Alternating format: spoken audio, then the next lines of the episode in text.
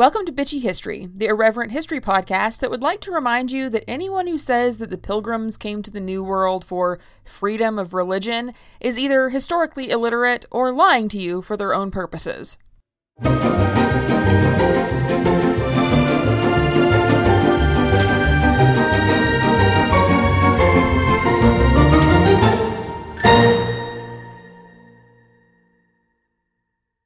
right, guys. So uh, I've got a guest for you this month. Uh, this is our guest episode for the month, and uh, today we're talking to Elena. You want to introduce yourself?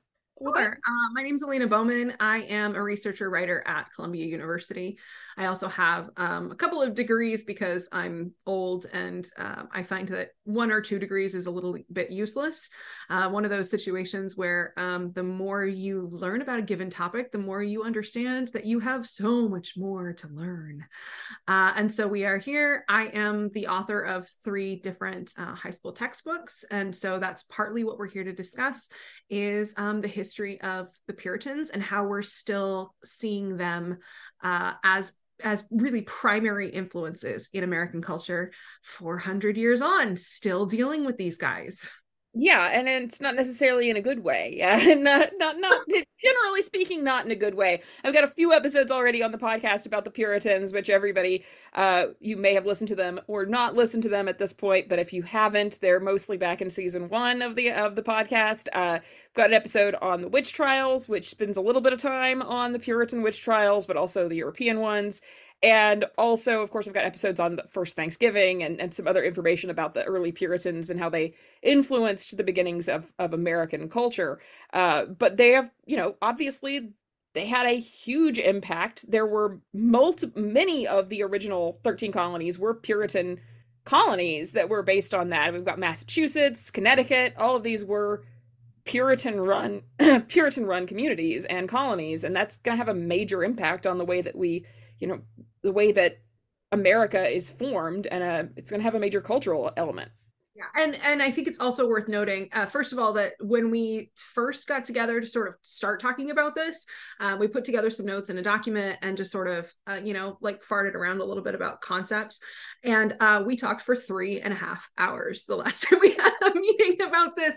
That is to say that um, their li- their their scope is not limited. Their scope is is almost infinite in American culture and and frankly Western European culture. Although um, the Puritans were large largely um, reactionary against the current, um, uh, well, I should say their contemporary Western culture. Um, but their presence is still absolutely keenly felt. Um, we see it particularly in our brand of uh, consumerism capitalism, and um, particularly um, these days in the self care community, which is uh, certainly something that we want to address later on. Yeah. So when we start off by talking a little bit about what the Puritans are and kind of how uh, you know how we should look at them in the context of of history, uh, I always like to say that there are separatists and then there are separatists uh, because you've kind of got you've kind of got a section of like three different separatist groups during this period of time. They all come from the same Puritan line, uh, which I mm. think I've mentioned this in an earlier episode. But they all come from the same group in England, where you have these these you know these Puritans who are pulling away from the Church of England. They think the Church of England is still too, uh, you know, still too much like the Catholic Church. They're too they're they're too indulgent. They're too they they they like fancy things too much. There's too many rules and and dogma between you and God, all of that.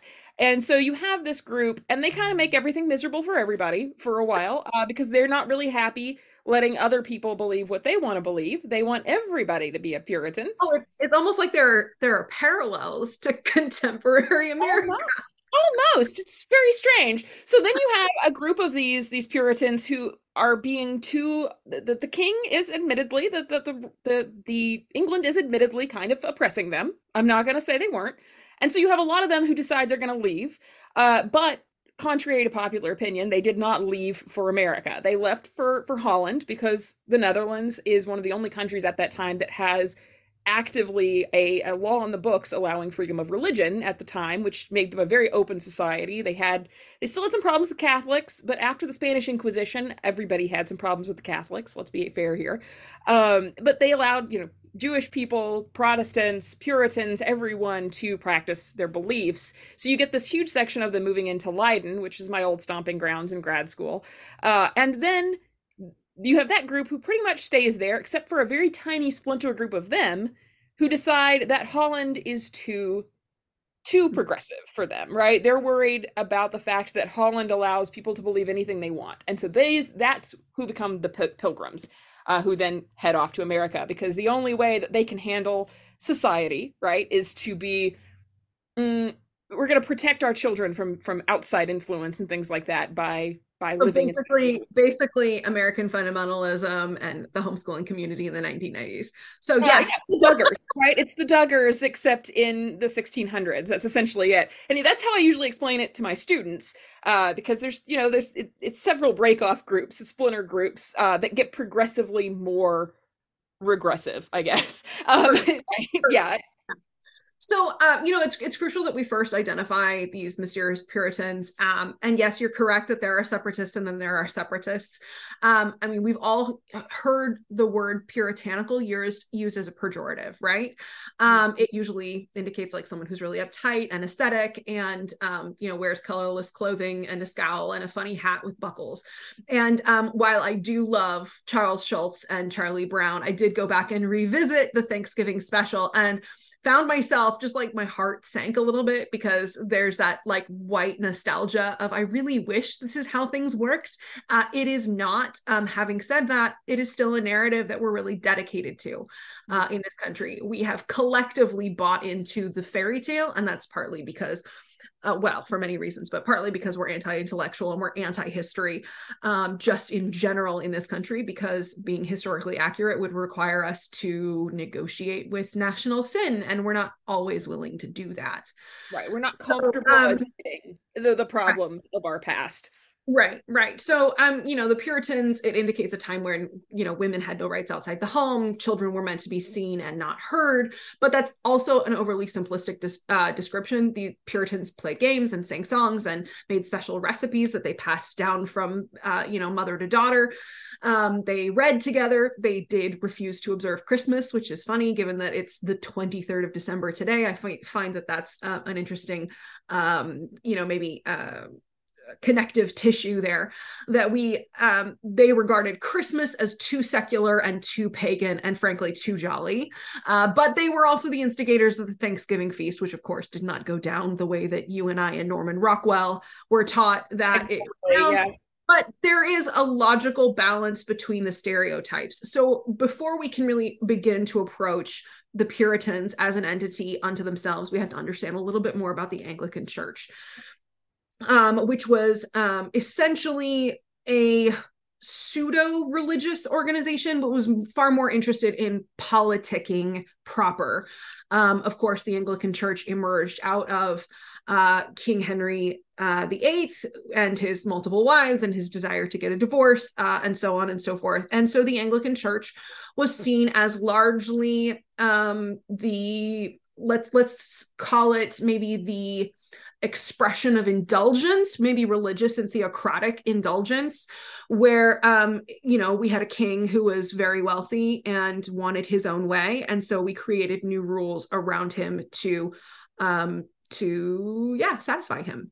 Right, because uh, this is during the period of the Reformation anyway. You've got this Reformation right. going on in Europe, and I've always viewed it as being like King Henry is like, you know, mm-hmm. that's a cool idea. I don't have to listen to the Catholic Church anymore. That seemed that seems right. smart. I'm gonna do I'm gonna do that myself. But of course, he's not doing it for the reasons that Martin Luther is is doing the same thing. He's doing it for his own gratification and not just about theological differences.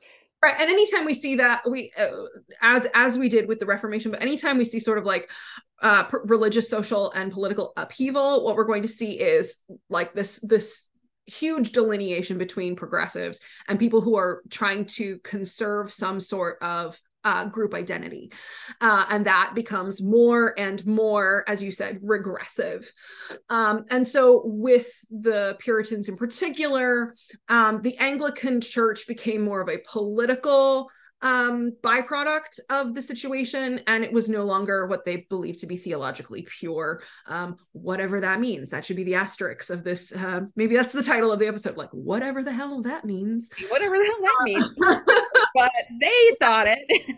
right, right. So in the case of the Puritans, you know, it it became such that uh, to be born, merely born in the, in Britain, was to be born into the Anglican Church. So you were an Anglican or or a Christian by default.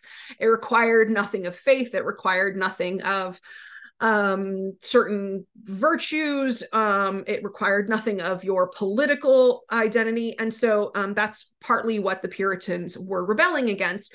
Was um, that they had adopted so profoundly the works of John Calvin, um, who wrote i mean he was also you know a persecuted um, reformer uh, from the 16th century french uh, reformer and uh, theologian and to some degree philosopher who wrote uh, two very dull volumes called the institutes of the christian religion. He actually has some decent ideas but one of his chief um, presuppositions is the concept of predestination uh, and, and and to some degree limited atonement. Uh, the concept of predestination is uh, predicated on the idea that because god is all powerful um, god knows and in fact more than just having foreknowledge actually does predestine the events um, of the world um, throughout history.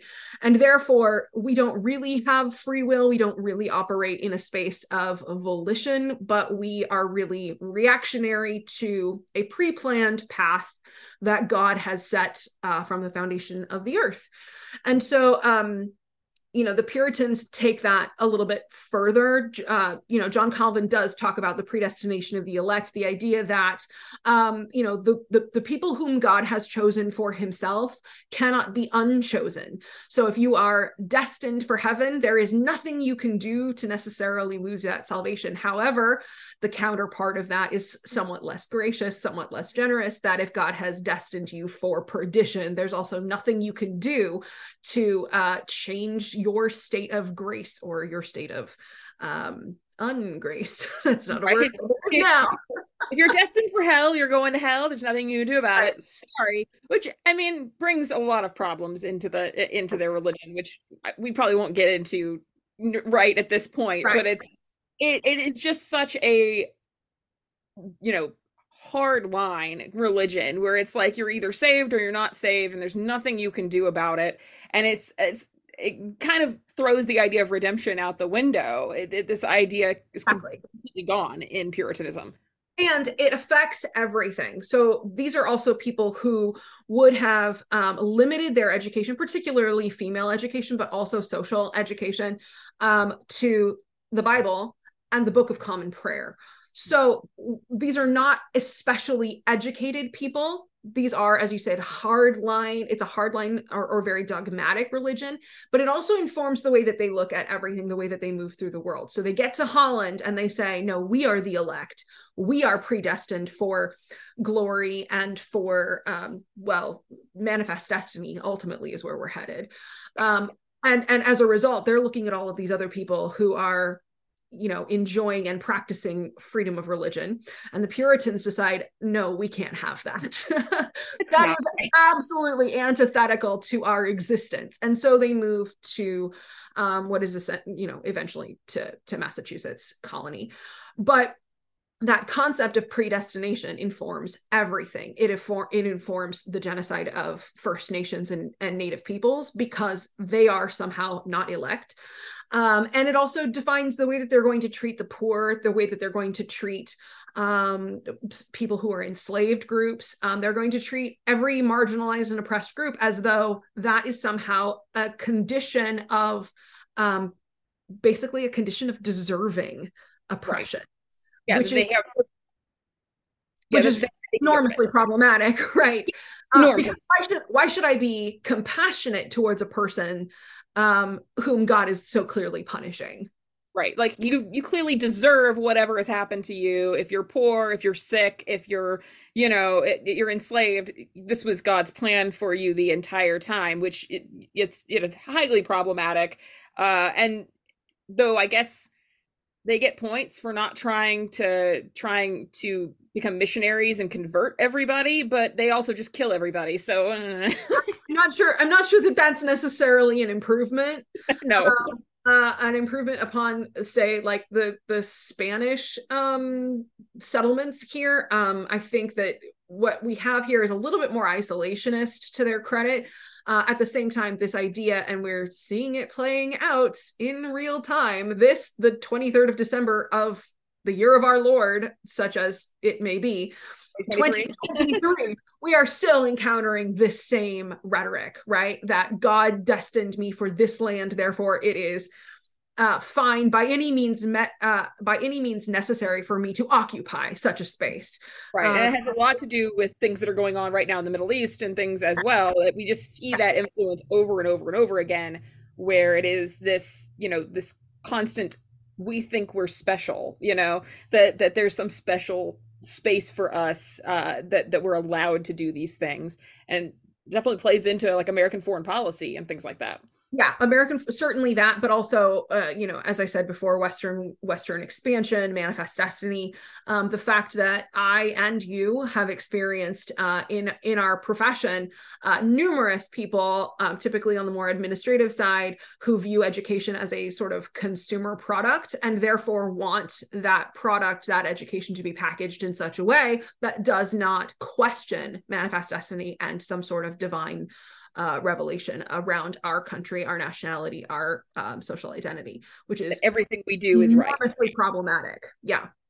Um, uh, to be honest, if you and I were on the street and we met someone who said, God gave me this land, you and I would question whether or not we had to call emergency medical services, right? That is a mental illness. And yet it's something that we also have to contend with almost daily as um, professional academics, professionals in education. Yeah. Right. It's, You're special. It's Everything is right. Everything is for the right. greater good, right? Which you never, never hear anybody saying that. You're like, mm, yeah, I feel like maybe you might be on the wrong side of history. Whenever anybody says, I'm doing this for the greater good, yeah. I mean, anytime we talk about American exceptionalism, which is constant right now, we even see in the UN where we have objective national sins when we are we are making um, a, a travesty of our position in the world. Uh, and yet we do it by claiming some sort of di- like an extension of divine right. Um, that's that's mental illness is what that is. It, it is i think it's an extension in many ways it, you know despite the fact that the puritans definitely did not you know they didn't they didn't truck with monarchism right? They didn't really like the whole king thing. They didn't like that. But in a lot of ways i feel like puritan ideology that's been passed down to us still holds a lot of that concept of divine right that kings yes. had because you're dealing with these people who say i am right i god has chosen me we have a divine purpose and so everything we do is correct in the in the pursuit of that divine purpose and it's so it's just divine right but on a but on a I don't know a d- democratic level instead of a instead of a, not even democratic, but you know a populist level. Let's say uh, versus a dem- versus the, the king having that divine right. It's it's the same concept, I think. Yeah, I agree. It's a, it's certainly they're they're certainly bedfellows. Um, what I I think is probably well, let me back up. Okay, so uh, William Bradford writes um, of Plymouth Plantation, which is really our first um, along with maybe the Mayflower Compact, it's our first um, witness to history around the Puritans. Um, it's also written in third person, which I think is ironic because he writes of himself as though he was a character in his own story. And it's it's interesting because he's clearly setting out to write a history, and yet there's so much. It's honestly uh, drenched with theology it's drenched with magical thinking. And so um, i actually pulled out a, por- a, portion here that i thought would be interesting for you. Um, many became enlightened by the word of god. Again he's writing this as a history but we're also invoking deity. Um, apparent well I, I, kind of strange. The puritans didn't necessarily believe in divine revelation so it's not sure how they're making these assumptions that god has told them such and such uh, but we have here um, many became enlightened uh, by the word of God. This is they're on the ship, and their ignorance and sins discovered up onto them, and began by His grace to reform their lives and make conscience of their ways. The work of God was no sooner manifest in them, but presently they were both scoffed and scorned by the profane multitude. Uh, and the ministers urged with a yoke of subscription or else be silenced, meaning shut up or get with the program. And everybody else, he talks about others outside of the Puritans. You want to talk about the, the attitude of separatism is that everybody else is the profane multitude. Uh, bizarrely, American evangelicalism has carried this on. We talk about be not of the world, etc. Mm-hmm. Uh, and and then we have um, some some uh, chapters later, we have a young man who was um, a sailor uh, on on the Mayflower who um, actually curses a bit. And um oh yes yeah terrible sin terrible grievance uh, and trespass against the sensibilities of the puritans. And so um william bradford writes that god struck him dead. Uh, yes this this poor unfortunate young man we don't actually have any um like historic there's nothing in the record there's nothing in the archives about him what what illness he was struck with nothing we just know that god struck him with an illness he died and they threw him overboard and that was of course connected to his sin of swearing god was of course it was i'm sure it had nothing to do with yeah. the rough sea crossing, the scurvy, the you know, it couldn't have anything to do with any of that stuff. No, the you know, actual... of, course, of course not. Has to do with offending uh, God's sensibilities, or rather, the mm. the sensibilities of the so-called people of God, the people of God. Yeah. Uh, makes me wonder uh, how often um, God has wanted to strike me dead. Um, I like I like a good F word or two, uh, yeah, yeah. Or, or, many more now that I live in New York. Uh, so it's it's just the way people talk. You can't not do it, right?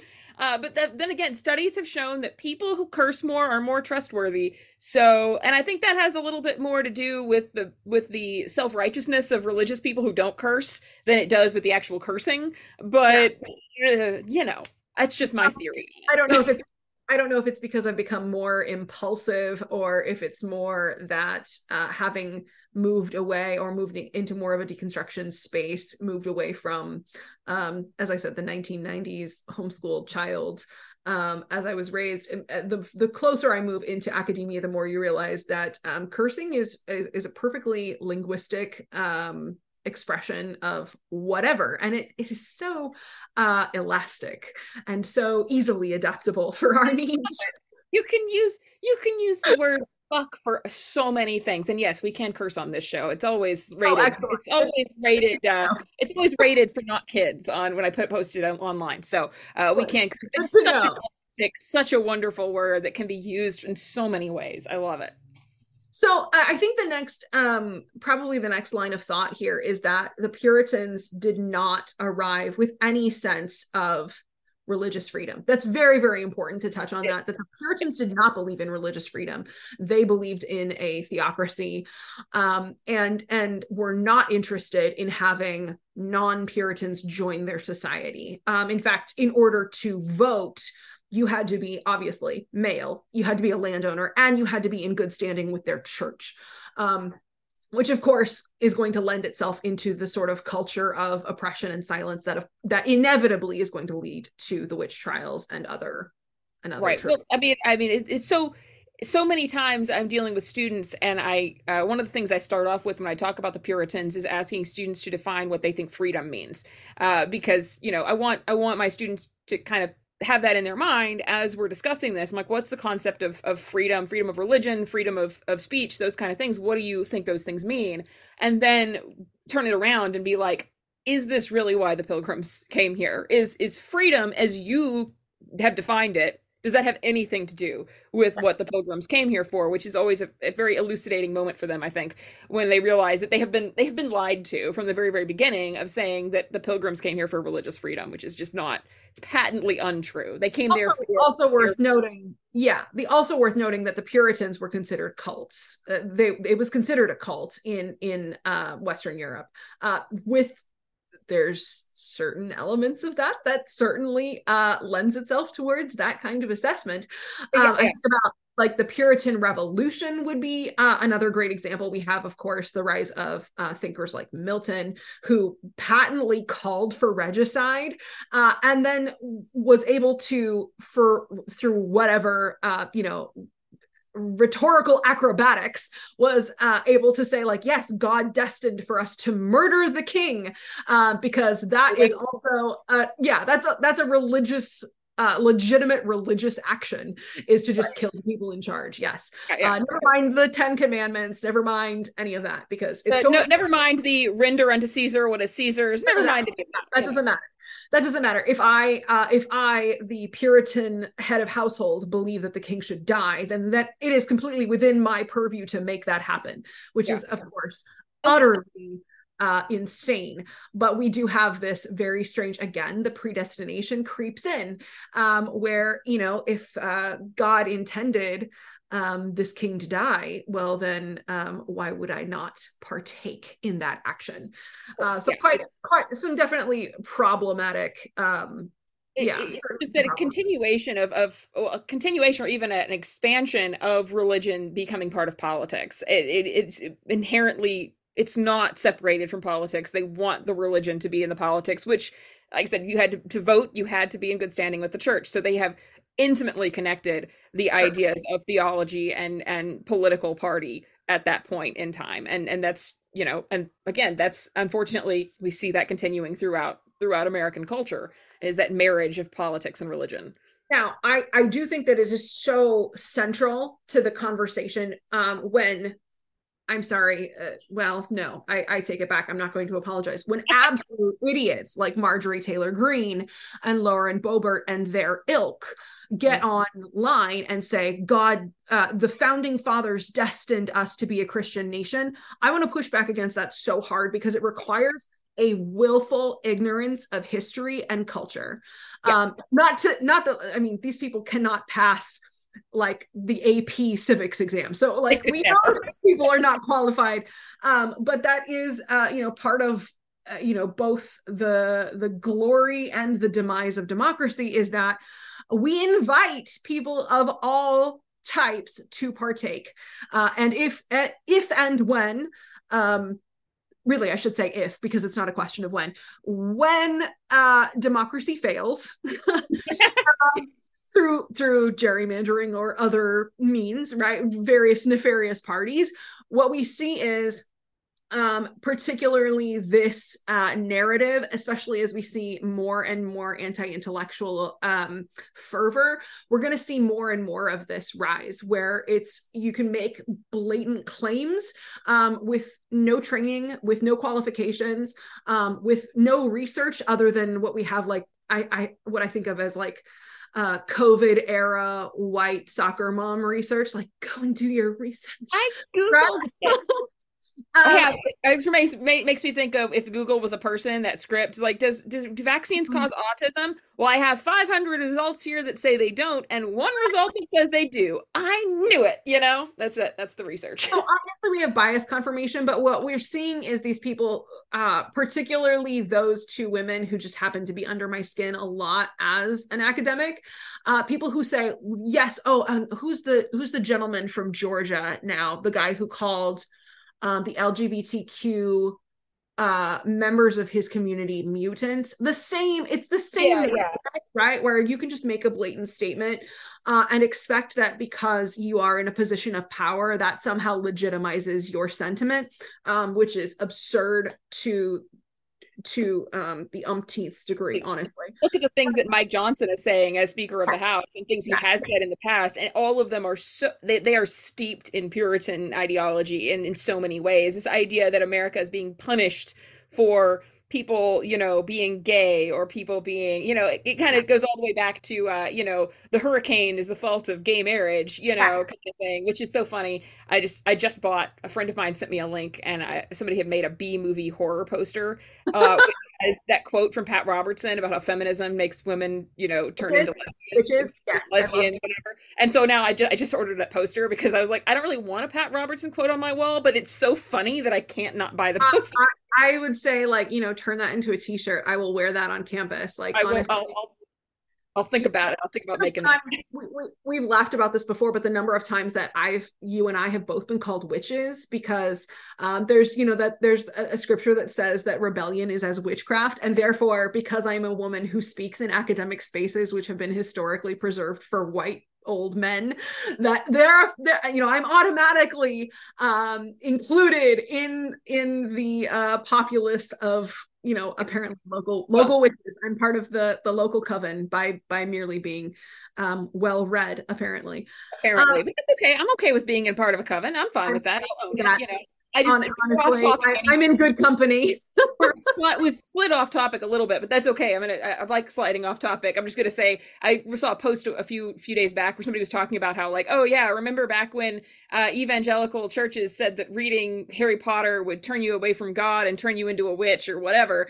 And I remember I, it was a friend of mine who posted it on Facebook, and I commented on it and said I'm really not the best person to try to refute that. like I mean, I'm not saying that Harry Potter had anything to do with that because Harry Potter is written by a garbage human being uh, and it's not even good writing in my personal opinion. I said it. I'm, I'll fight me if you don't like it. Uh, it's not good writing. I'm, I'm, saying that more to listeners. If they want to fight me, they can. Uh, but, uh, uh, but I don't think that's what caused me to turn from the church and, and become a you know a witchy lesbian with too many tarot cards. But I can't really refute the point either, which is uh, which is very frustrating for me. Well, I think any any organization that is is predicated on exclusion, right? There is there are we enlightened um white male, etc., everything else in parenthesis derogatory. Um and, and then there is them, the others, the people outside of the circle, the magic circle, maybe, uh, but the people outside um, where uh, any kind of any kind of disagreement is not just annoying, even pejorative or libelous, but it's actually demonic, right? The number of times where I was told, uh, full full disclosure to members in the audience who don't know me as well as Meredith does, I did teach at a religious school for five years when I when I started teaching before I had now I, I was working for charter school so I didn't really have to deal with um, sectarian or, or parochial content. Um, but uh, it was so hugely impressed on me that I was meant to uphold and preserve as sacrosanct this narrative that the United States is above reproach and that any sort of contention was in fact demonic which um, is uh, why I only lasted five years. I'm very surprised yeah, that right. it lasted that long. Amazing. I'm amazed you made it that long, quite frankly. I don't think I could handle that. I used to substitute teach at a middle school, uh, which was not religious, but it was a religious, it was a uh, charter school here in, in the, the Phoenix area where I live. And, uh, and I, I, I don't know if I'd ever take another subbing job there again because it did have just this weird American exceptionalist overtone to everything in there. And I was like subbing in a in a Latin class, and still like I got kind of a nasty email from somebody after I did it. I made a TikTok about it because I ref- I don't I don't put my hand I don't say the pledge. I don't put my hand over my heart. It's not a thing I do. Uh, I think it's weird, and I think a lot of people around the world would think it's pretty Very weird. But, and I would uh, argue that it's uh, that it's it's pretty primeval anti-American exactly and and i actually had students in the, the my my homeroom class that you know i was subbing for and they were like oh i can't believe you didn't put your say the pledge. And i don't make a big deal out of it it's not like i make a stance and tell the students about it but they noticed because middle school students do and i was like well you don't have to say the pledge. Most most countries don't have pledges to flags that's not a thing like if you go anywhere else in the world they're not going to do that and they were like but isn't it isn't it illegal? And I was like, no, you're perfectly within your rights not to say the pledge. It's completely legal. The Supreme Court said so. And then after I stopped subbing there, apparently some of the students stopped saying the pledge because they didn't want to. Um, and you know, whether they did it for logical reasons or not, you know, they really thought it through or not, they didn't want to do it. And they might have done it because they're just yeah, you know, be edgy, edgy teenagers. But the teacher in question was a little bit peeved that I had told the students that they didn't have to say the Pledge of Allegiance. And I was like, ah. they asked me a question, I answered it honestly. I'm not gonna lie to the students, you know, unless it's inappropriate content, you know. And honestly, when when when we're so okay, so you open your your question, you you open your class with what is freedom. I open many of my classes by having my students close their eyes and describe the 4th of July and this is a, another interesting concept what do you mm. hear what do you smell um you know we've got fireworks and barbecue and whatever whatever whatever and the question becomes then which of those are symbolic of america and which ought to be right? Mm-hmm. Yeah. What have we established as more like a dogmatic, pseudo religious ritual and what is actually symbolic of what we believe and hope for our nation. And those are really important to delineate because if you believe that it's okay to lead your I mean I think about like the the Pennsylvania State House 4 years ago, right? Like do you believe that it's right to pray and read the Bible in public as a public official? Um, versus in the safety of your own home, in the privacy of your own home? Um, and what is it like to actually force other human beings into your religious experience? Right. Um, and that that is ongoing. The fact that we're seeing people like um, Tim Scott say, you know, the the government is not supposed to direct the church the church is supposed to direct the government. Or maybe that was Boebert i don't know. They're honestly so uh, at this point. Yeah. um where it requires a really willful ignorance and frankly it's pandering and we all know that it's performative at pandering but um the fact that that's even allowed to be said in public by a public official is so misleading. Um and and again i will protect your right to be an idiot. You have every right to be an idiot. But when you're in a person uh, in a position of authority and then that becomes your messaging to your constituents and to the country at large because frankly the algorithm uh, of of everything the, the algorithm of modern america is such that it re- rewards bad behavior mm-hmm. and yeah. rewards sensationalizing right and so we have these people saying like the founding fathers blah blah blah well, okay, let's t- take a look at those founding fathers, shall we? Like the Puritans are not worth emulating. They were dangerous people. They were oppressive, abusive, they and, and Quakers. Oh, like like they were executing people for not following their religious beliefs and that is something that i find that especially my students are very shocked to learn when I start talking about their execution of Quakers. And I, you know, I'll, I'll, i predicate it with the fact that yeah, the Quakers were they were they were kind of a doomsday cult, and they were a little bit annoying, and they probably showed up in town and caused a lot of disruption. But being an asshole isn't illegal. Like it shouldn't be something that you get killed for just because you believe something that is kind of that just because you're a little annoying in the public square. That's not a good reason to be executed, uh, and that's just not that's not how this is supposed to work, and not if you believe in freedom, right? And they clearly did not. Yeah. I think we also see we see we see the echoes of those that ramification with people like the GOP right now, where they're invoking. I mean, to to some degree, we certainly see it some in in certain pockets in the liberal movement um, when we invoke God for any reason for any purpose um, but we see it especially in the gop the right wing um, religious side of that where you know god chose me to we see mike johnson talking about how his wife has bruises on her knees because she's been praying. And i mean that was just a meme that wrote itself. I, it did. I don't know what he was thinking but it was it did write itself. Right, right. Uh, uh, and and this comes from uh, again you cannot have the puritans without having volitional intentional ignorance and mm-hmm. and the repression of education right? You can't have that. That's why by the way the same methodology that um, uh, moms for liberty are taking right? We don't want our kids to be this way. Therefore we are going to restrict their access to education restrict their access to information by sensationalizing oh no we can't have you know uh, the the one about the penguins the gay penguins. We can't have that because it's got pornographic material right? We just sensationalize ad nauseum in because if we if we take it to extremes oh no we're showing our kids someone's showing my kid porn at school. Um, it's the same methodology that the puritans are using to say we we will not truck with the anglican church. It's extreme. They're demonic whatever. And and literally using mythological terms to describe your political or ideological opponent. Right. They it are, they are yeah. yeah. It doesn't get more base than that to be like, I don't like you, therefore you're possessed. Right? I don't agree with you. And it's instead of having a conversation about why it is you don't agree with that person and trying to come to, you know, some sort of middle ground or some sort of discussion, uh, it's just you are an evil person. And if you're the one writing writing the books, like Bradford, going back to on Plymouth Plantation, when you go back and look at that so much of it is a it's it's so propaganda based. It is by no means a honest historical look at the founding of the plymouth colony because what you're looking at is this you know everything bad that happens. He's he writes about it like oh this is just god testing us and everything good that happens is like oh we're being rewarded by god. And it has nothing to do with you know the hard work of the of the people in the community or the hard work of the natives who actually saved their asses right who they would have died without this this na- these native tribes doing so many kind things and and cooperating with them as equals uh, but everything about that is just God, God coming in and helping them, and that's how they justify then later massacring those same natives. You know.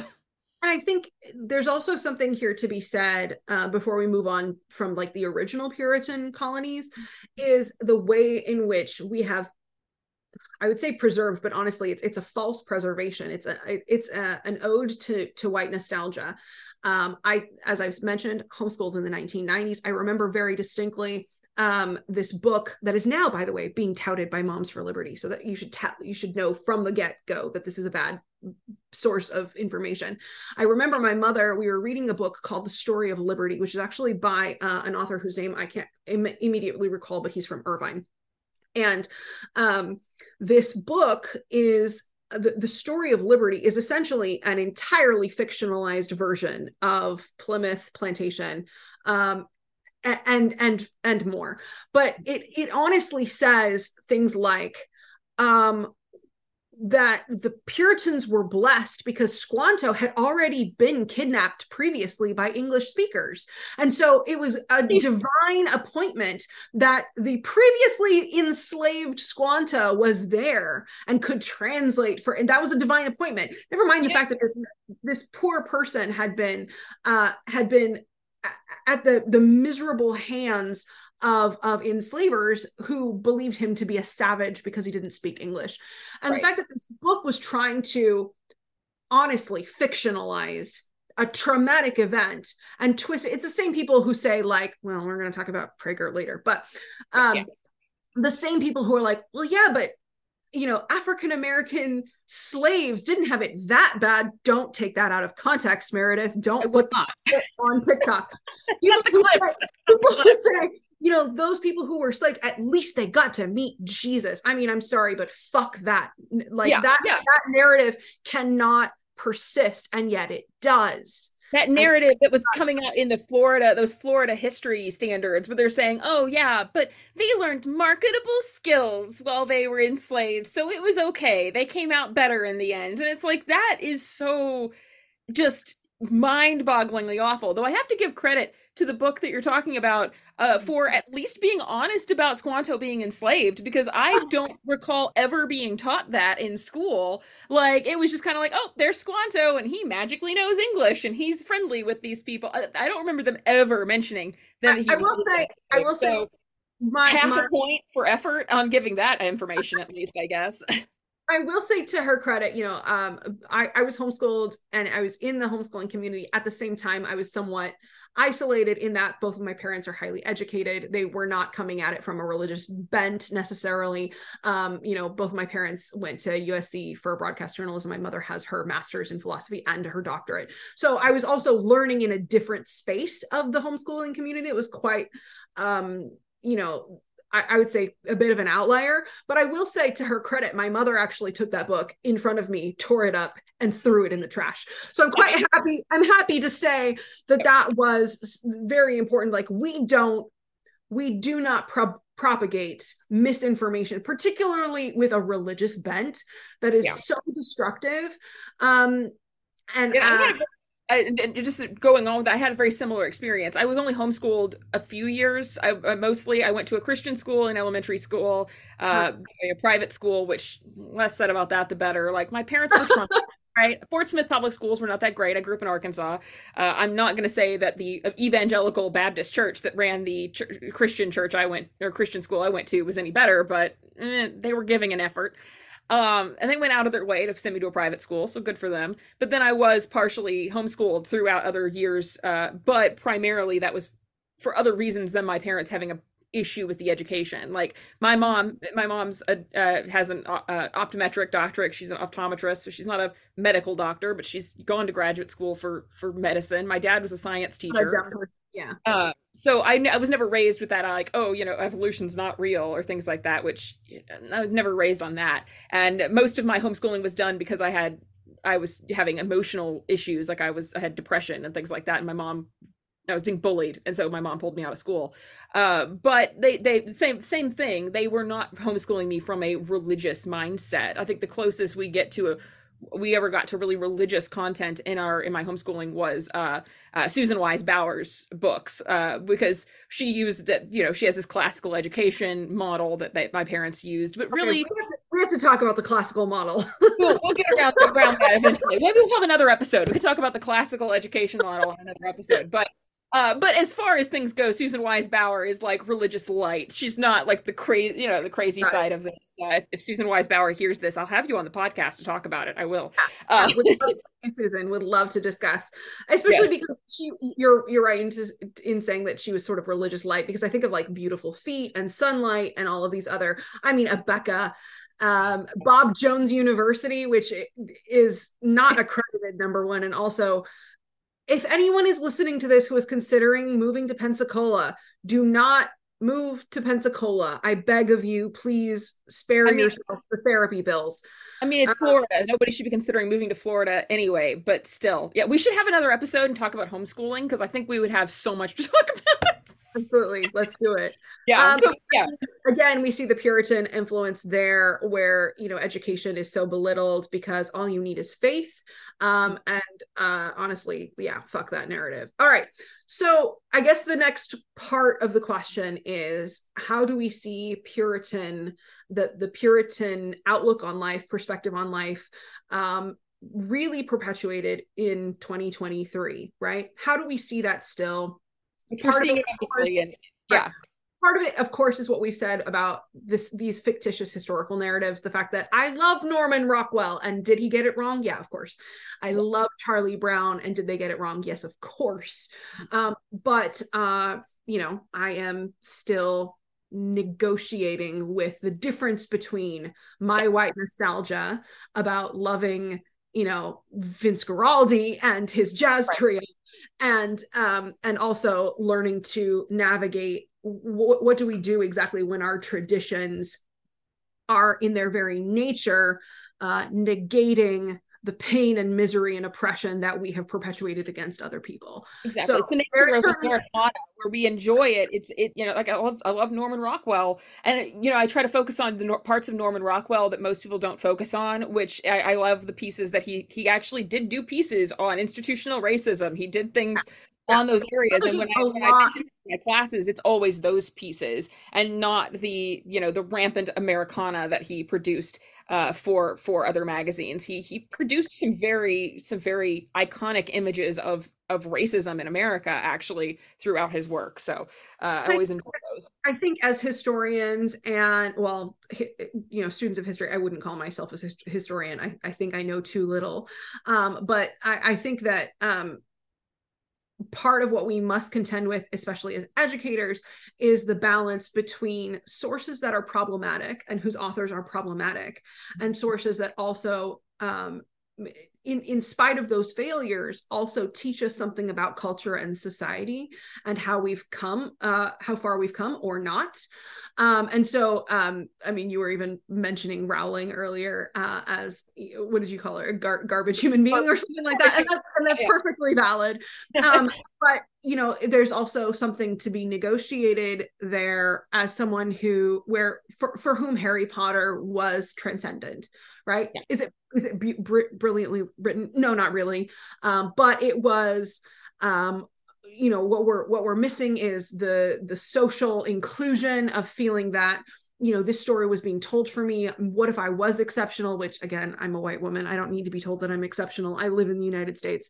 Um, but there is something you know about having waited in line for a first edition or or going to the movies or the fact that I actually didn't encounter Harry Potter until I was married and my husband read them to me while we were moving across the country because he was in the military right? Like there's a lot of nostalgia that comes with that and I don't want to undo that nostalgia but I also want to be able to hold complicated conversations in both hands I want to be able to say um the I want people to be safe with me and I want to communicate that people are safe with me, which may mean the exclusion of certain childhood books.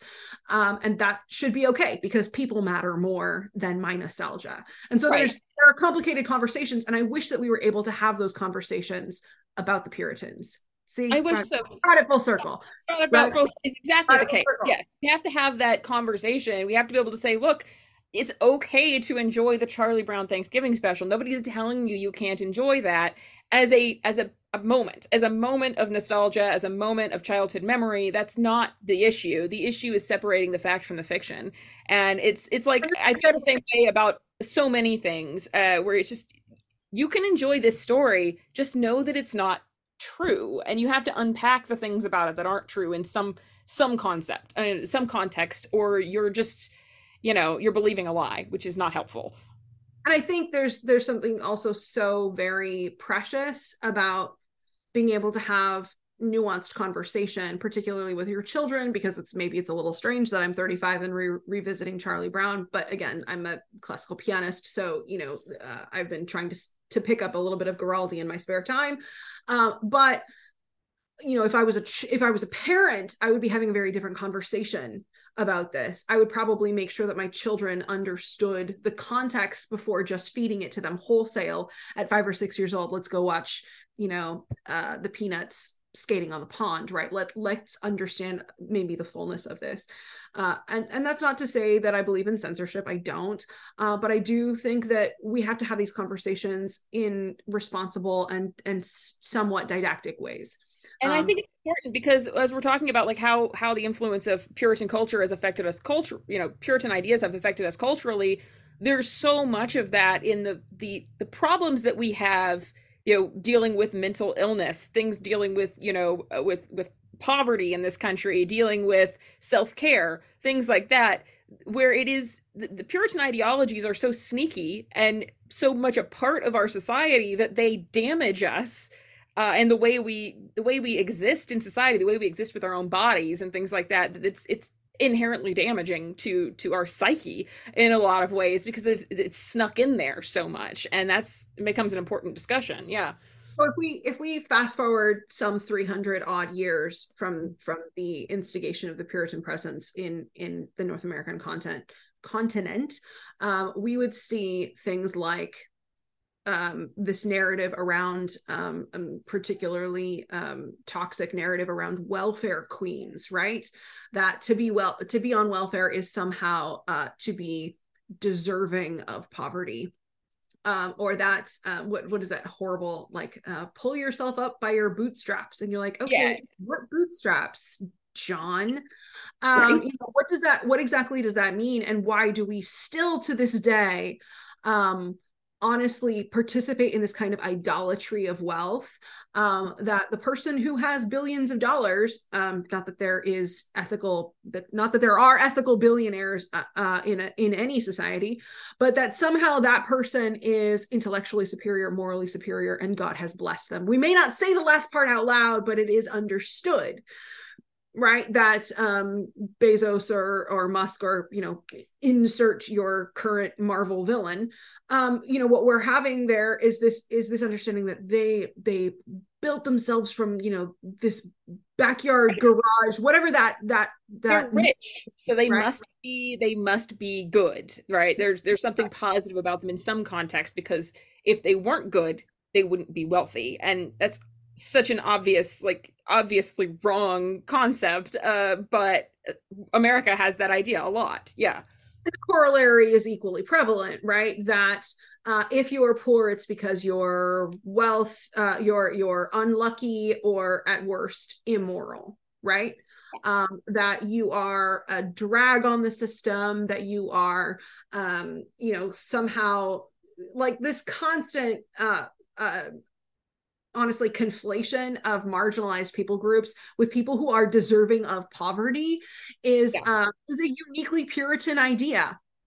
Um that's that's one of the more um honestly insidious ways that the puritan impact is still felt in in this country is that if you are poor it's because you are deserving of it. You are deserving of poverty. You are deserving of want And if you mm-hmm. just worked a little harder, you just grab, you know, just had three jobs or maybe four. If you already have three jobs, get a fourth one. And if you just stop buying avocado toast and and Starbucks, you know, or you know, stop getting your daily coffee, you'll be able to afford a house or afford, you know, afford any of these things. We have this this that's a very much a part of our culture, uh, mm-hmm. where it's this, this this idea that somehow if you just work a little harder, just mm-hmm. hustle a little more, you'll end up you know successful or wealthy or whatever and i you know i can't remember the name cannot for some reason remember the name of the guy right now but he was big in um in the the late 1800s early early 1900s on writing books about like rags to riches and i cannot remember his name right right at this moment i'll put it in the notes later uh, uh but uh, um shoot um the rise of Silas Lapham is what comes to mind. I, I that might be it let oh, me oh, I, Dean Howells.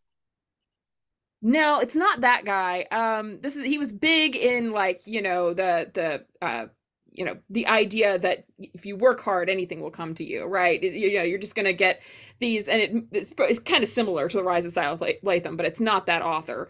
Um, it's it's a, he wrote a whole series of these you know stories about like young men who were you know like down on their luck orphans or whatever and would become you know wealthy and uh, what I always find funny about those books is that the man in question who wrote them um, was uh, was a pedophile.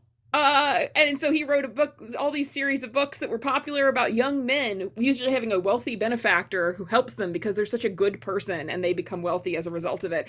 And I, you have to raise, raise a lot of red flags about that once you realize what his background was and the fact that he was like expelled from the church he was a pastor of for inappropriate behavior with young boys, uh, which whole thing to unpack there but it, kind of goes into this idea that like oh yeah um it's kind of a red flag when you think that everything in life is going to be handed to you if you're just a really good person like that's just not that's yeah. not accurate. Yeah. Uh, so i mean i think uh, you know my my parents um my mother is still a very religious person. My my father was until his until his death. But i remember so very clearly as a young child. Um, my father was out of work when I was just born, and he told me it was part of family lore. In fact, that he he said something like, you know, you trust you trust God, but then you knock down every door until you get work, um, which is to say, we don't really. Uh, God is not in charge of our fate. Um, we are, but there's still an element of the Puritan in that to say. Right not that we are predestined, but to say that if I work harder, uh, I can still accomplish the American dream. And the American dream is different for everyone. But this this sort of the social buy-in is that if we work harder, we can achieve our goal without recognizing that there are obstacles that are absolutely intrinsic uh, to existing as an American, particularly for people of color uh, and for marginalized groups, that they're going to encounter different obstacles. And the Puritans would have said, well, yes, but that is because uh, that's like the result of your sin or the result of some some moral failure. Exactly. I was going to use a second to talk about the phrase American dream. Uh, I've I've been finally trying to work my way through this book. I've quoted it before in a in a couple of uh, a couple of TikToks. Uh, I'm trying to work my way through actually finishing it. It's this book by Sarah Churchwell, uh, in which she kind of unpacks the history of the terms America First and the American Dream. It's called Behold America. And uh, it's a really interesting look at the kind of history of those terms and how how they've impacted American society and culture. Uh, because you know the American dream is a very politicized term, but so is the term America First, and they became they they kind of mean something. Uh, but we always hear the terms and we don't know what they mean or where they came from. And I think it's a really interesting book. Uh, and I fa- figured out who it was. Horatio Alger. That's the guy I'm talking about. Um, who wrote uh, who wrote all these books about you know Yost becoming um, you know wealthy through their good works or whatever yeah rags to riches narrative is his thing uh, he wrote them um, 1868 all, all, the way through his death in 1899 and he was a uh, yeah child child sex sex abuse um, he had been reported for this uh, gross familiarity with young boys. He didn't deny anything. He admitted what he did and they just kicked him out of the church and let him go. Nobody ever did anything about it, which is a yeah, that, that does, speak, that does speak somewhat to the to the degree of difficulty that exists in holding wealthy people accountable yeah yeah exactly. They kind of just they get away with so much because again if you're wealthy if you're connected you must be a good person. It just kind of goes into that. And uh, you know like we were talking about welfare it is this idea that you have done something to deserve it. And that is it intrinsically tied i think to the way that america views the welfare system versus other countries. Um mm-hmm. you know like when you're living in like I lived in Europe for a while, the idea of being on welfare is not as even in a very Calvinist country like the Netherlands, uh, the idea of welfare is not treated the same. It is not treated as if you have done something wrong or that there is something intrinsically, you know, lazy or or broken about you as a person. It's just a matter of you know you need some help right there's a you've got a lean time there's there's a problem here uh, and you're not doing anything wrong to need that. And I, I think a lot of cultures, especially in Western Europe, the welfare is a lot less demonized. Uh, it's it, people aren't treated the same way, and you know that's a much healthier way because people don't have to feel ashamed of needing that help. Whereas I know people here in America who feel horribly ashamed of needing things like food stamps or things like that. I remember reading a story recently um, an article about a adjunct professor in New York City who had written about the fact that she was on food stamps and how she was she happened to have been in line at the grocery store and she realized that one of her students was her the tr- woman at the checkout. And and so she is sitting here going I can't pay my student with my food stamp card because then they're going to know that I'm on food stamps and they're not going to look at me the same way uh, even though the problem here is the fact that a woman who's teaching at multiple colleges in New York City is on food. The problem is not her. She is not doing anything wrong.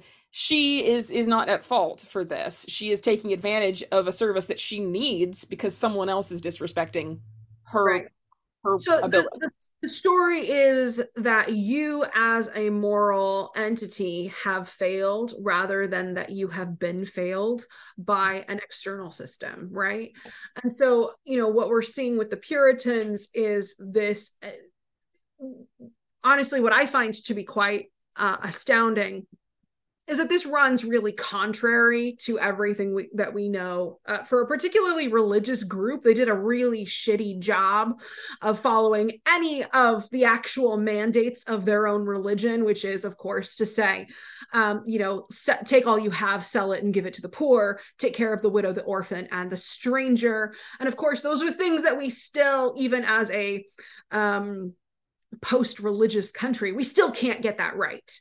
No, um, that you know the same people who say that you know this is a christian nation because our founders willed it um, which again is is so ignorant that it would take an entirely separate episode just to address that. Um, the same people who are making those claims are also saying that if you need a handout it's a moral failure rather than saying hey it is my responsibility to make sure that the homeless in my community are being taken care of. It is my responsibility to create a social environment where people can thrive.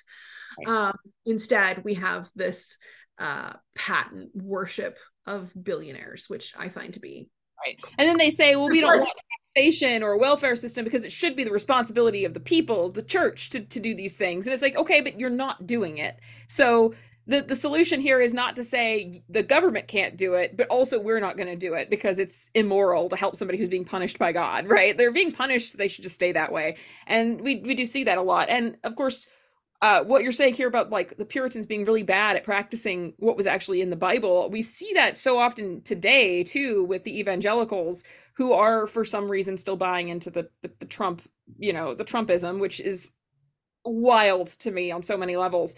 Uh, but you do see that. I remember seeing a few months back a story from a pastor who was talking about the fact that his parishioners told him he was being too woke yes. because he was preaching he was preaching about the sermon on the mount and and so jesus is too woke for them and that is just you know uh, it is the same thing right? They want a very particular form of christianity. They want a very particular form of jesus and that bears a lot more similarity to the puritan ideologies than it does to anything in the bible itself You know, I I uh, I've taught Dostoevsky for years and years, and um, one of my favorite episodes to teach is out of the Brothers K called "The Grand Inquisitor," and um, it's this story um, that I think uh, a lot of literary nerds and historical nerds are, are very into. Uh, we engage with it quite prolifically. It's this idea that you know this society has been has been waiting because the the inquisitor is coming someone is coming. And of course this this is a metaphor for the arrival of jesus uh, at whatever end times you ascribe to. And of course he ends up dying again. They murder him again because he is critical of the way that they treat primarily the poor.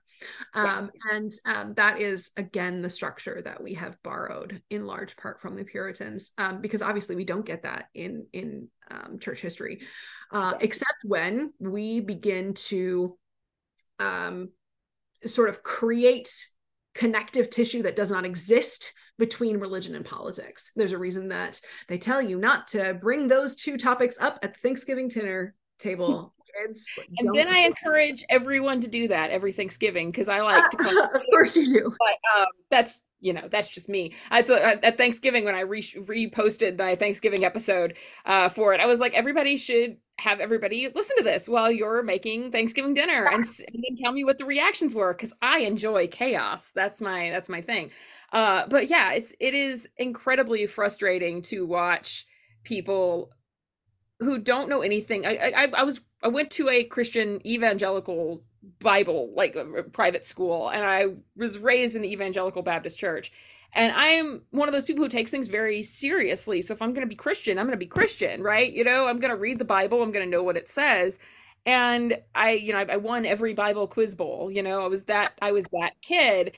And it is very frustrating to me to watch people who know nothing about the Bible talk mm-hmm. about the, how good a Christian they are. And it, it's a, your version of Christianity does not jive with what I learned, which is one of the reasons I left the church because yeah. the, the version of Christianity they were preaching also didn't jive with what I was reading in the Bible.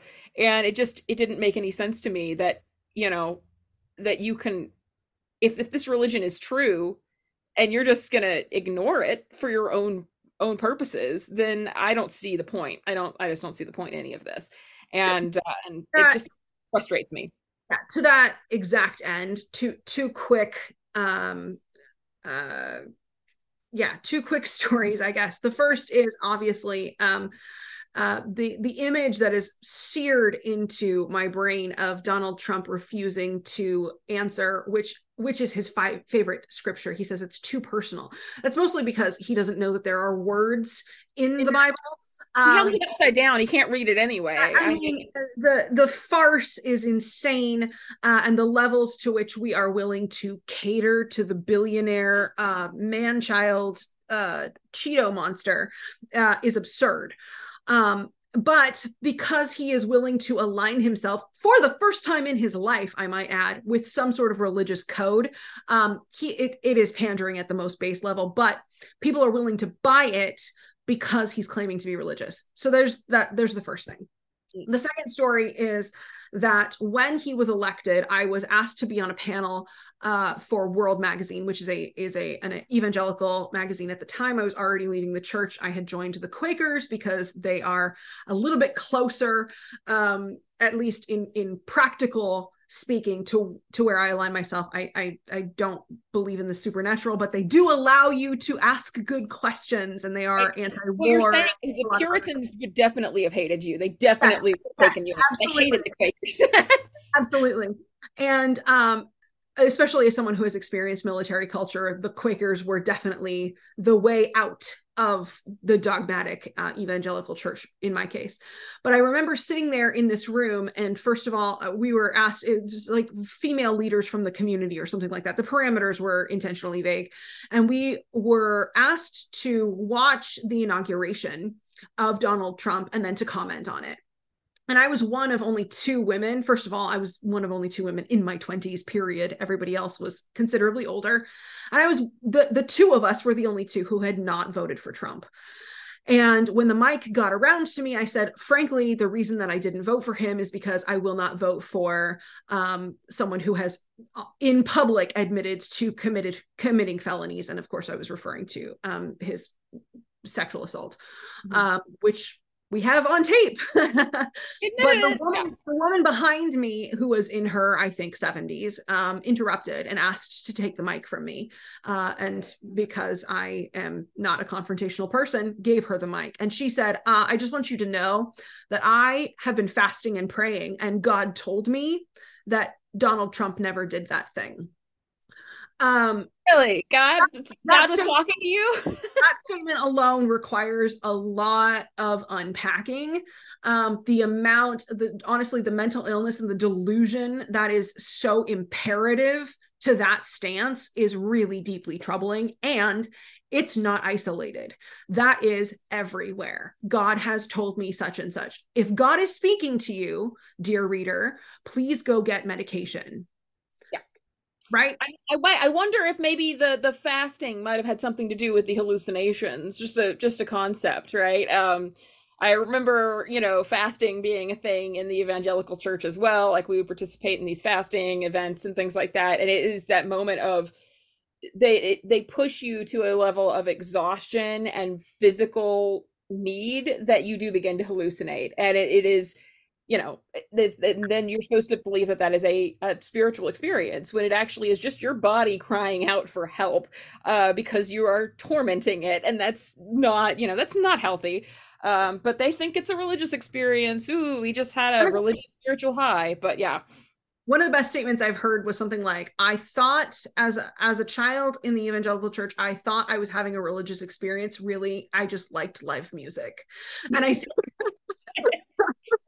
like, like just go to a Taylor Swift concert and you'll get the same experience without all the baggage that you need to unpack. Go to, so go to, a, concert. Go to a concert.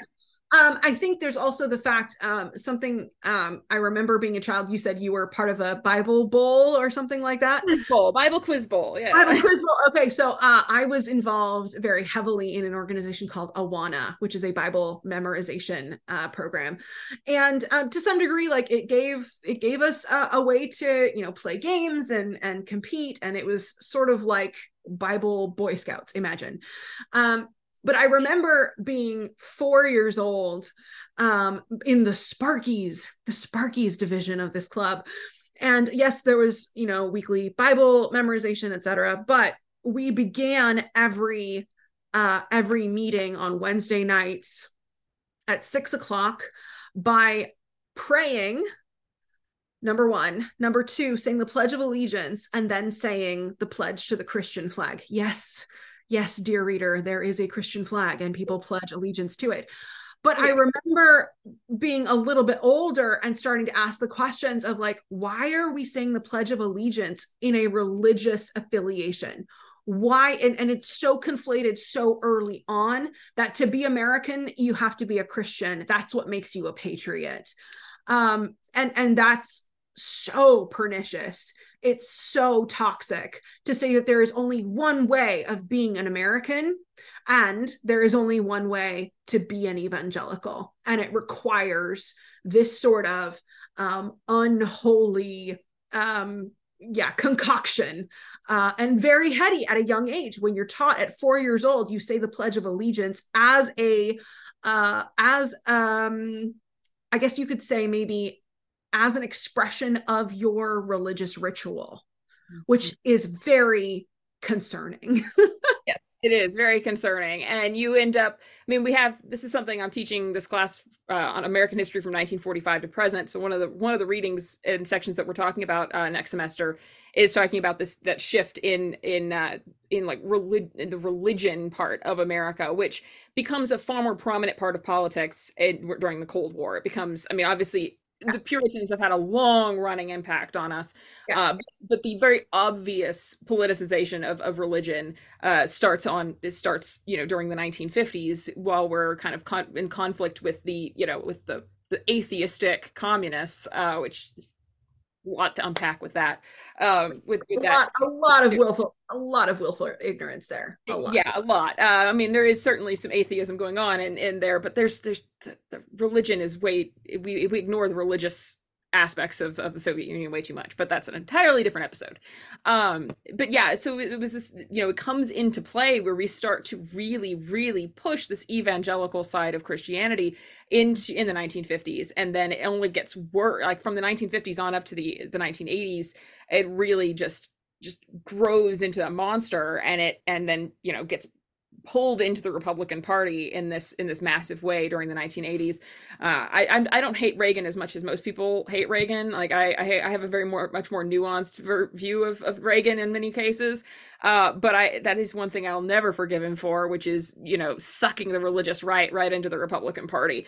Um, nah, that one was a major misstep on his part. I don't think he really realized how bad that would turn out but uh but yeah it's a, it's a matter of um a b-list celebrity with arguably limited talent wanting to make a name for himself on the political stage. And so uh, again, we have this sort of unholy matrimony of Reagan and Falwell, um, mm which just becomes um, cataclysmic. Uh, and we're seeing that we're, you know, Donald Trump is honestly just the inheritor of that as a political policy. And I mean, as- at least Reagan had a little more political uh political experience than, than Trump sure. did. Yeah, certainly there is some similarity there.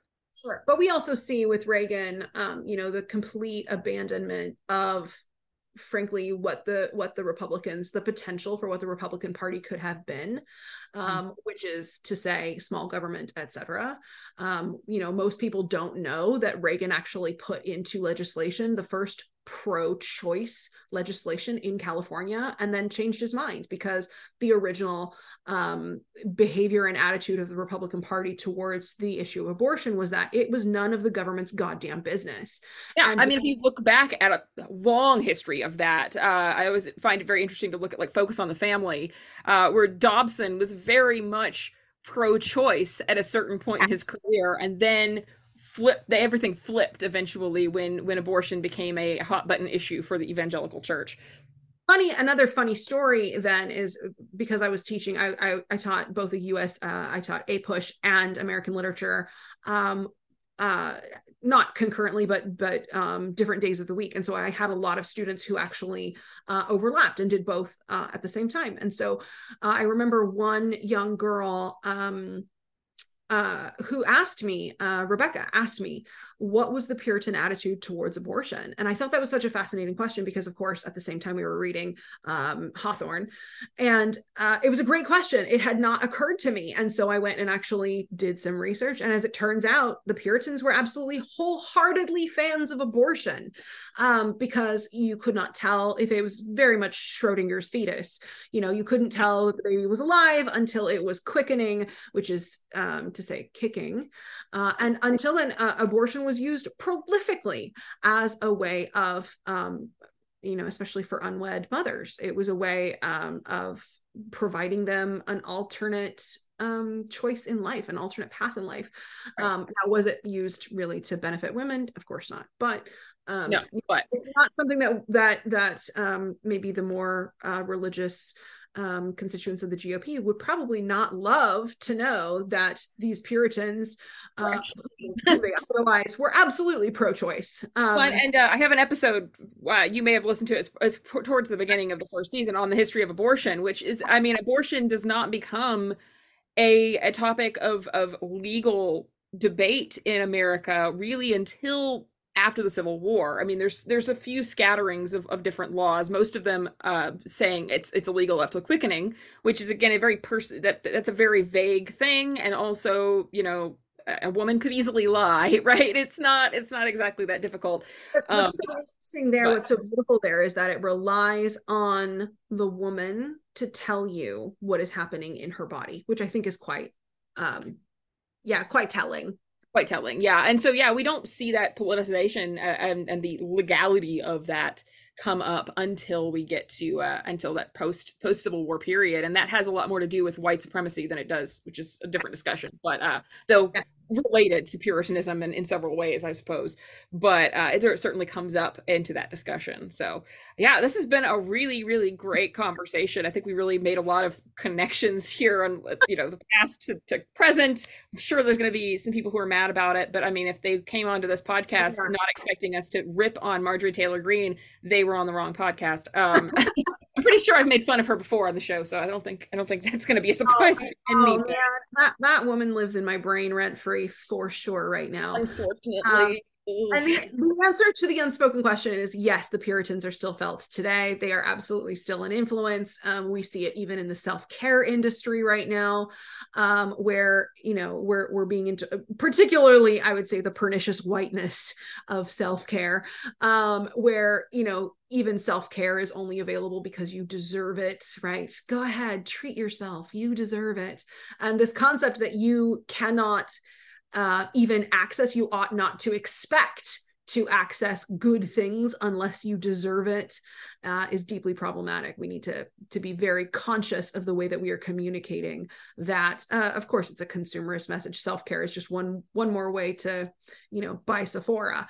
But um, you know this this contribution to consumers, and we see it every day. The the impact of the Puritan um, philosophy and and um, social theology yeah, every day, everywhere, every cornice. I think it's it's like I said, it's just it's very sneaky. It snuck its way into every part of like American culture. Uh, the you know, it's just the in our society everywhere, and it's kind of terrible. Saying nothing of like the more brash, like slut shaming. That all comes from. It's the same place. It's the same place. All the same thing. And uh, I mean, you know, they might have gotten it right on allowing abortion, but that they weren't doing it for the right reasons. You know, there's so many things that the Puritans where you go, may oh, they, they weren't terribly wrong about that little tiny thing, or they weren't terribly wrong about that, but none of it's for the right reasons. They're always they always believe it for the wrong reasons. I mean, um, even the the foundational aspect of he who does not work shall not eat um, this idea that you have to be productive and you have to be somehow contributing and that if you are somehow you know if you're other otherwise abled or if you are from a marginalized group uh, if you cannot produce then you don't deserve food. Uh, it, it's backwards it's it's frankly evil and it's absolutely present in our society. yeah, absolutely. Though I guess with the, the, the, he shall not eat, work shall not eat. At least I understand contextually that uh, the problem there being that they had a bunch of gentlemen who didn't believe that they should have to fight things which it, they, they, they, were just literally not contributing. They were like, I'm here to find gold, and that's all I'm here to do. And it's like, mm, that's not how a society works. You guys kind of all kind of work together, or else, you know. And I, I have uh, so many problems with John Smith. I've talked about him on uh, uh, so many problems with him. But at least contextually, I understand what he was getting at in that moment. But yeah, if you can't work, you can't eat. That is an unhealthy way to look at uh, at society. It really is. Right. Yeah that's uh, also something that we see the difference between you know plymouth uh, plantation versus jamestown uh, where one obviously was far more secular and yes we had the second born son who you know couldn't find his you know couldn't come into his inheritance in, in england and so therefore had no marketable skills no no training of any kind and yes believed that he could come to virginia and just pick up gold by the wayside um, which uh, you know lovely delusion of of the 17th century. But what we have with Plymouth is something far less compassionate, right? That if you are young, for example, you shouldn't eat as much because you can't contribute as much. If you are weak, if you are female, you should not eat as much. You cannot participate in the spoils because you have not been productive enough. And um, I would say that that's absolutely something that we still we still right. it may be um implicit but it's certainly still oh, present. i think it's very much implicit and and just as a like final final note that idea of like the women not contributing as much and things like that and they don't deserve anything for it. Like we see that today a lot with with like stay-at-home moms right? This idea that uh their job isn't that hard. They, they're not really contributing much. Not that special. Like they're not doing much and, and, and it's you know so they don't deserve a day off or they don't deserve uh self-care or they or any of this this stuff. It's it's it's frowned upon. It's like ugh that she she left her husband with the kids so she could go to brunch? Like how irresponsible you know? And i think a lot of it goes back to that so. I, I want to push back just as a final note right? Like i want to push back yeah. against this idea that you need to deserve anything. Deserving yeah. implies that there's some sort of moral connection between uh, having those needs fulfilled. Uh, it should be something more like treat yourself not because you deserve it, but because you need something. That's allowed. You're a human being, and therefore, this ought to be available to you, whether or not you believe that you have some sort of moral obligation. Um, yeah. Yeah, work life balance. You can edit that out later. no, no, no. I think it's important. I think it's important to remember, like that. A, a lot of our bad relationship with work-life balance goes back to this like kind of inherent idea of of worthiness based on how much you you have accomplished and you know it's that's not a healthy way to to run society and it's very much an american problem. I i it, certainly the work life balance is a problem in other places uh, in the world but you don't see it as much. We were talking before the show start before we started recording about like scandinavian uh, mm. cultures right and how th- that is the work life balance is a little different. They have an, a, a different understanding of that and a lot of european countries they have a different understanding of it. And i think that that goes back a lot to the idea that like yeah you're allowed to have vacations. You're allowed to to take time off. You're allowed to take your paid days off right? Yeah. uh, whereas in america if you do that it's like well you can take your days off but you shouldn't expect to get a raise or you mm-hmm. shouldn't expect to get promoted later because you you dared to take take a week off to go on vacation so you don't burn out uh, and that becomes an issue of like of of of worthiness for for Americans. I was in a lecture a few weeks ago where um my uh, one of the professors who had come in and so it says something like oh you know I'm, i plan to read a trashy novel over christmas. It's like my guilty pleasure. And then she stopped and almost had a conniption. It was great to to watch in in real time where she's like wait why did i call that a guilty pleasure what what do i have to be guilty about? Why is this idea that pleasure must always come at the uh, the exception right? Like uh, pleasure must be somehow um, inadmissible to me simply because pleasure is somehow pejorative right? And so we watched for a few minutes this woman just sort of work things out. It was sort of like I don't know, watching, I've never actually met an experimental physicist, but I imagine that would be something like trying to, you know, quantify some uh, obscure theorem while she was trying to think through it for herself on the spot partly for our benefit but why why is it that i believe that this pleasure is somehow guilty? Why have i um, designated one particular joy of my life uh, as being somehow morally negligent? And i thought that was quite beautiful. Um, right We're, it's like it's like watching somebody in real time unpacking the puritan baggage of our society. It's it's great. Yeah and that was it was it was uh, a marvel. Uh, and she even said i wonder where that came from. What what puritan corner of my brain where did that um, crawl out of? that, yes where did that come from that i somehow felt um you know disconnected from myself because of my need for pleasure or my or my maybe desire for pleasure? That that is somehow a moral failure um that i have that i must feel guilty about. Thanks a lot puritans. Thanks thanks lots to unpack in our ba- emotional baggage uh, there. Yeah. So this was a really great episode. Thank you so much for coming on. I'm sure we could talk for ages more, but you can come back on for another episode. We'll do we'll do a homeschooling episode. It'll be great. Oh, and Prager. Don't forget Prager. And Prager. We got to work on the Prager thing. We we have a we have a file folder titled "Destroy the Destroying Prager." So we'll uh, we'll, we'll revisit that later, definitely. Um. So yeah. Uh. Obviously, uh, post a link for any any areas that uh for any like social media that you're on? Where would you where can people find you? Um let's see. These days it's mostly tiktok and instagram. I have some big projects coming out that i will post that you guys can find. And adderall was had by all. Merry legally all of us. It's all legal. Have a great day guys